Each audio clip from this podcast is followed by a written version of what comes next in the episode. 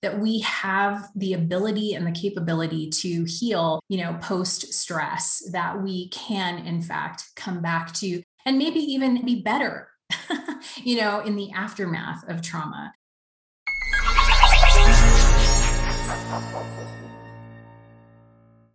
Hello, and welcome to Doc Working, the Whole Physician podcast. I'm Jill Farmer, one of the lead coaches at Doc Working and co host of the podcast. And today I am really excited to be joined by Nona Jordan. Nona is a friend and a mentor to me and an expert on conversations around trauma and healing. Nona holds a master's degree in applied psychology from Harvard Extension School. She is also a master coach, a yoga, breath, and meditation instructor, and a former CPA. She's lived and traveled all over the world, most recently in Zambia, which fundamentally changed how she experiences living in the Western world. And she brings all of her experiences together to create a generative space for professionals who are ready to take healing and empowerment to the next level by unraveling the scarcity wound, both professionally and personally. And Nona, tell us a little bit about why, especially in recent years, you have focused some of your attention on trauma professionally. Tell us a little bit about your story that led you here. Yeah. So I'm going to go to the way back, way back when I was a financial reporting manager doing SEC reporting for publicly traded companies. It was around the time of 9 11. And there was also a huge earthquake that happened in Seattle at that time. And I happened to be in a building that was pretty severely damaged from the earthquake and ended up with some really scary symptoms. you know, I couldn't sleep. I was super anxious. I just was having a really hard time. Like a car would go by at work and the building would start shaking and I would start shaking. And so I went to a therapist slash provider that could diagnose. And she was like, Oh, you have PTSD. And I was like, what? A professional. I can't possibly have PTSD. What are you talking about? And then I mm-hmm. asked her, I'm like, okay, well, what do we do? How do we take care of this? And she said, there's nothing you can do. You're going to have it the rest of your life. And I was like, that cannot possibly be true. and that really sent me on a path of looking at yoga and meditation and things that really weren't necessarily being looked at at that point in time but that have become fairly mainstream self treatments when you're experiencing trauma. And I can say with a lot of faith right now, years later, I'm not going to say how many, but years later, that I do not believe, nor would I think any doctor I see say that I am now suffering from post traumatic stress. So I became interested in it in the last few years in my coaching practice because as the world gets more stressful, I noticed more symptoms of trauma showing up in my clients. And these were not clients that were experiencing what we might think of as big T trauma or, you know, really serious events. It was an accumulation of things. Some of them had high ACEs scores, some of them did not. And what I was finding was that it was important to presence that so they understood what was happening. And so they could then choose a way forward. Like we can work on self directed healing practices for you. And then you can also get the support of a therapist or a doctor who is skilled in working with trauma excellent background and helps kind of your own lived experience that you turn that into a way to focus the way that you can help and support other people. I think that's very powerful. So let's backtrack. I know a lot of folks, of a lot of our physicians listening, understand what we're talking about when we say ACEs, but just in case somebody isn't, let's talk about what we mean in this conversation around trauma. What are ACEs and what is their impact? Right. So ACEs are adverse childhood events. And there's a scale and a way that you can self diagnose basically what level of childhood events uh, that were adverse you experienced. And I want to say it's above seven is considered pretty freaking traumatic. And so my ACEs score personally is like an eight. And so it's not unusual. I think actually, you and I were talking about this the other day. There's a great book by a physician. It's called The Deepest Well, and her name is escaping me right now. But it's a great book. And she talks about being actually at a physician's conference and talking about ACEs and the impact that it has. Because what happens is if you have ACEs as a child, and you may not experience any kind of symptoms, but the afterburn of ACEs is pretty serious. It can create health problems. It makes us more sensitive to little t traumas um, in the future, and that can create big T trauma in our bodies. So it can have a really lasting effect the higher your ACEs score is. But in this book, she talks about this conference of physicians and she's talking about these findings and how all the physicians are like, oh, yeah, those other people who experienced that. And she was like, no, actually, we all experience ACEs to some degree or another. So, anyway, I thought that might be interesting if people who are listening as physicians haven't read that book. It's an excellent book. Yeah, Nadine Burke Harris is her name. Thank you. Well, first of all, I'm going to back up a little bit on ACEs. So, a lot of times people will say, yeah, yeah. Well, I didn't have, you know, divorce in my life as a child. My parents stayed together. I was not abused. I did not have any of the other things that are kind of categorized in those adverse childhood effects. And so, therefore, I must not have trauma. And you talk about trauma with a little t and trauma with a capital T. Can you help us better understand what we mean by those two different kinds of trauma? Yeah. So uh, let me back up a little bit and say that in my view and the reading I've done, there's actually no such thing as a traumatic event. We and researchers can look at specific types of events like car accidents, being at war, being assaulted. Those would fall into the category of those are big T traumas that are very likely to end up impacting you, right? But no event is inherently traumatic more people than not walk away from those types of events or even small t trauma and have no impact, right? We are extremely resilient beings.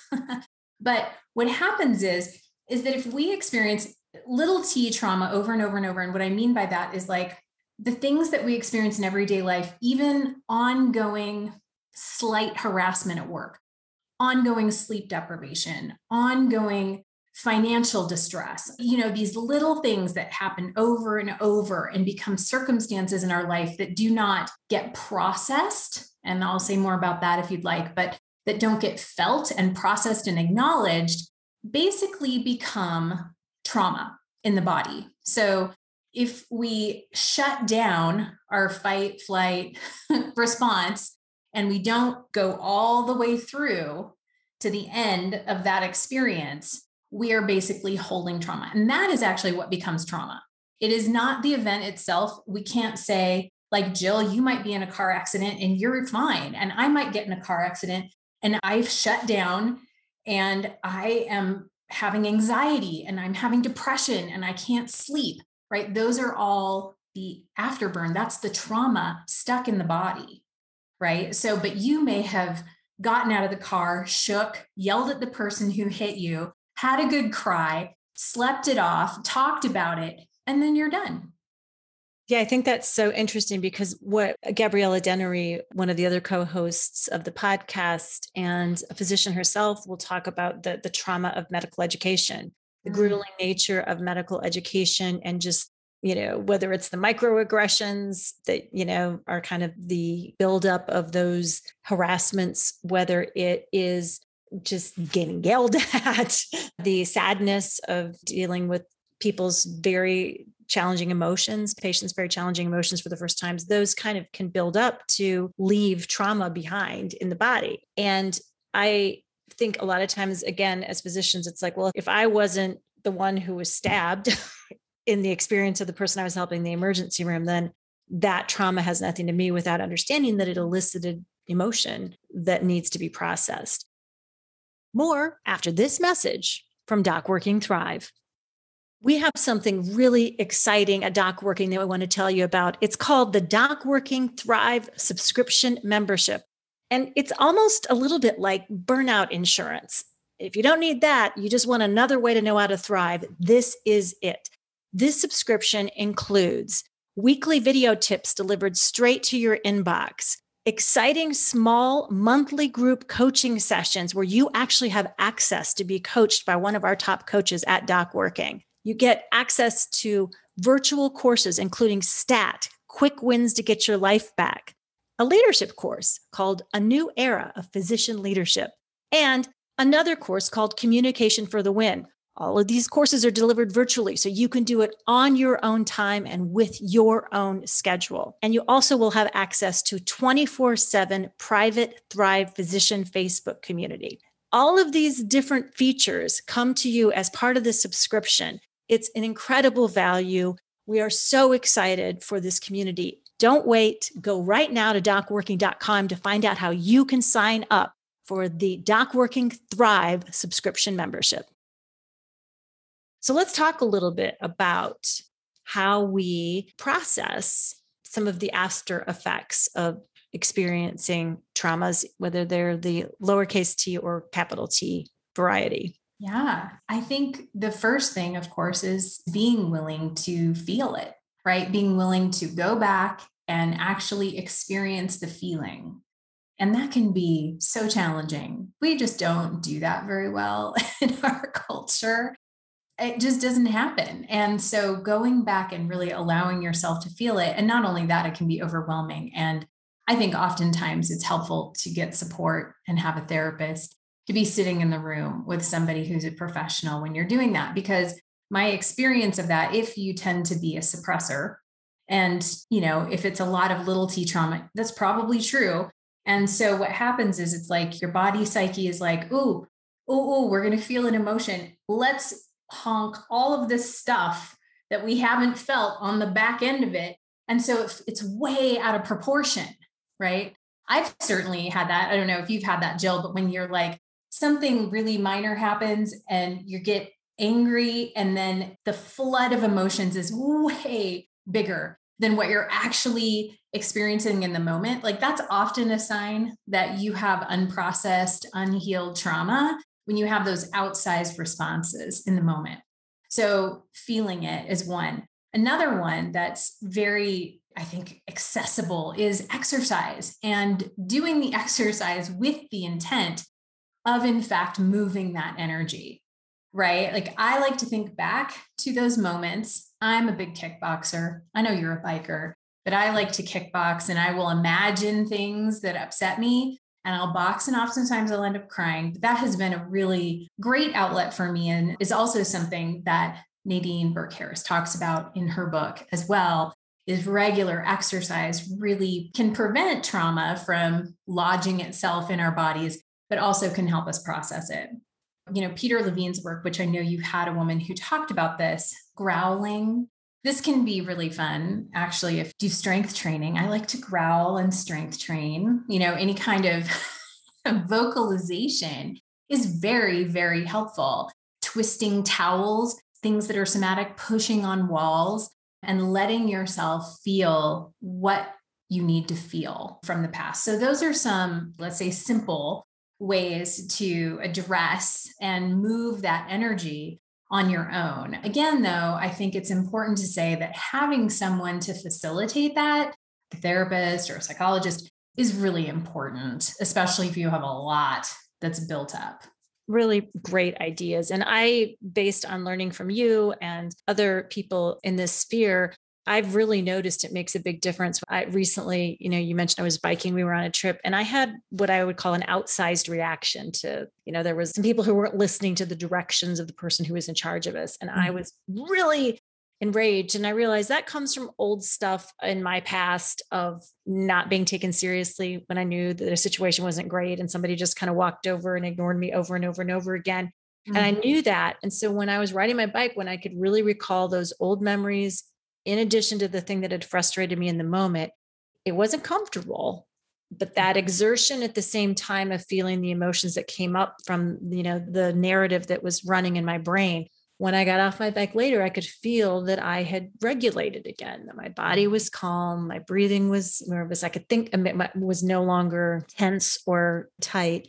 And I could feel and think about the situation and I didn't have that charge or I didn't have that heat around it. And I think it's really a powerful technique. Sometimes people are like, oh, quit telling me to exercise, but there's some really benefits to our mental health around this as well. Oh my gosh, right? I mean, that's such a great example of that and the work and how important it is and how helpful it can be. Absolutely. I'm a believer. So, I want to talk about a couple more things that I think can be helpful to physicians. Sometimes people avoid conversations around trauma or they're worried about being labeled with mm. trauma or the impact of trauma because, kind of exactly what you experienced all those years ago from the professional based on what they knew at the time, which is like, oh, nope, PTSD, you're broken, you've got this thing, you're afflicted.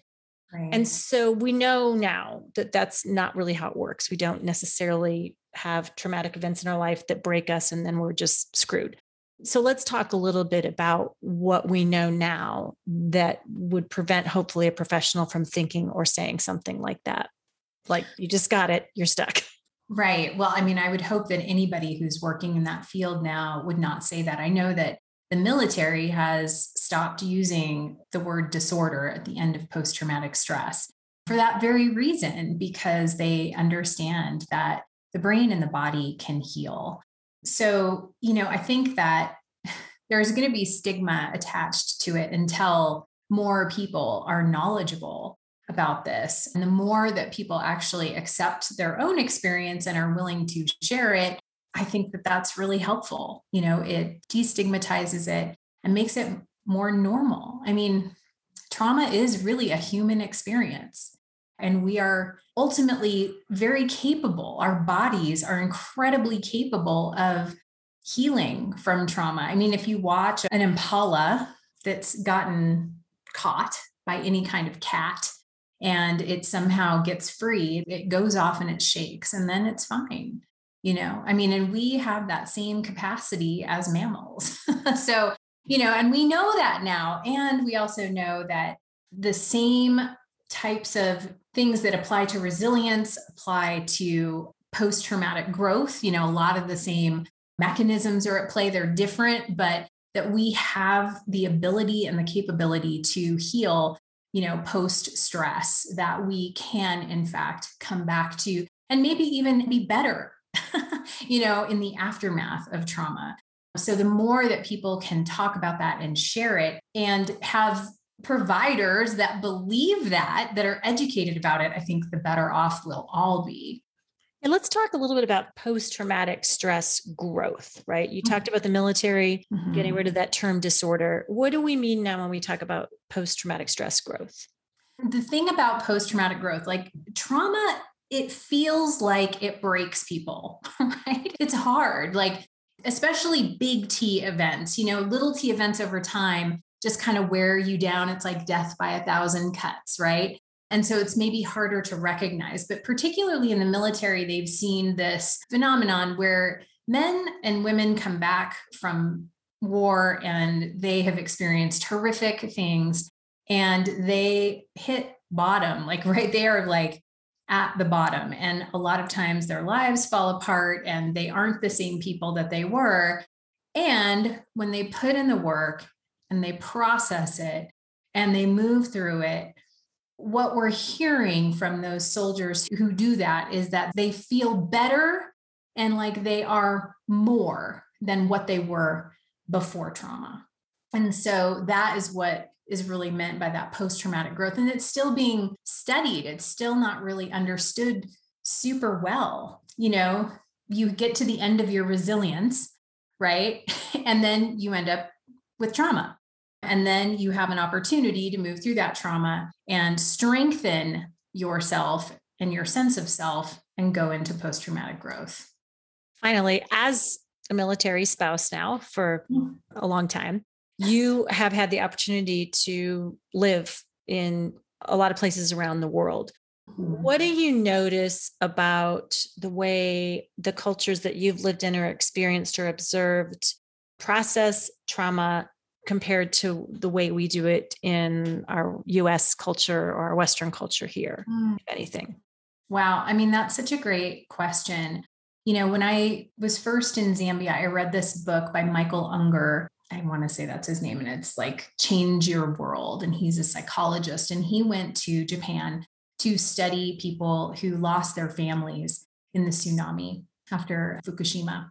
And what he found that stunned him was that people did not actually receive individual assistance and help. They were put into families and communities, and they proceeded with life as it is, right? And when he would have conversations with these people who had lost their families and lost their homes, they may not have been happy about where they were, but they were not experiencing trauma. Mm-hmm. And that's, you know, very communal, you know, collectivist society, right? And so there's a difference, I think, between collective focused societies and individualistic societies. But one thing I know, and from living in Zambia and from watching, I wasn't in Burundi, but my husband shared a lot with me about what was happening in Burundi. And that sense of connection and community really sustains people. And in fact, is one of the things that is indicated as super important in resilience the connections that we have and how rich and meaningful those connections are is very healing. Like, how honest can we be with people about what's going on? Do we feel loved and accepted? Do we feel like we belong? So, that is a really big piece, I think, of how cultures that tend to be more collectivist deal with trauma. They tend to think of it more as like, we are going to wrap this person up. We're going to keep them going in society. They're going to stay engaged. They don't just go off to lick their wounds like we tend to do, right? We tend to hide it. We tend to feel ashamed. We tend to like want to kind of go away and hide. so, those are some differences that I think are really important to note. And I don't think one is necessarily better than the other but I do think we have something to learn that maybe just going and sitting with somebody one on one isn't maybe going to be the best. Maybe we need to be in the groups. Well, and you notice the military does have a lot of group work for the people that are coming home who've experienced trauma. That's fascinating. Really, really unique perspective. And so thank you for that. Nona Jordan, you've just really given us some fascinating and meaningful examples and explanations around sort of what we mean by trauma. It's become a buzzword a bit in the last couple of years, which I'm grateful for because I think, as you said, the conversations need to be happening. I love that Oprah has a best-selling book right now with Dr. Bruce Perry, uh, "What Happened to Me," which I think is really helping us to normalize these conversations, and I find it to have been a helpful one. I know also uh, some of your work centers on equity and inclusion as it relates to all of this as well. So tell us what you have working in that sphere and how people can learn more about that and you. Yeah, you can find me and my work at nonajordan.com. So I do individual coaching as well as right now I'm getting ready to run a course called Elevating Equity, which is really focused on people who are in positions where they're coaching others leading others or just working with it, executives to look at the structures of whiteness and how they sustain racist systems in our organizations in our lives even for those of us who are like but i'm not racist. I know neither am i. So that is really what that program is focused on really an opportunity to look at gosh i would even go so far as to say the trauma of race as it lives in our white bodies. So we can not do harm when we go out in the world and we're around BIPOC. Excellent.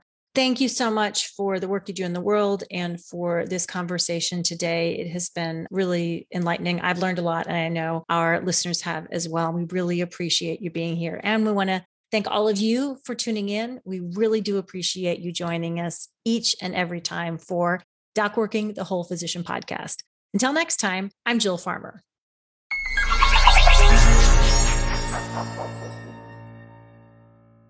This is Amanda Taryn. I'm the producer of Doc Working, the Whole Physician podcast. Please don't forget to like and subscribe, and thank you for listening.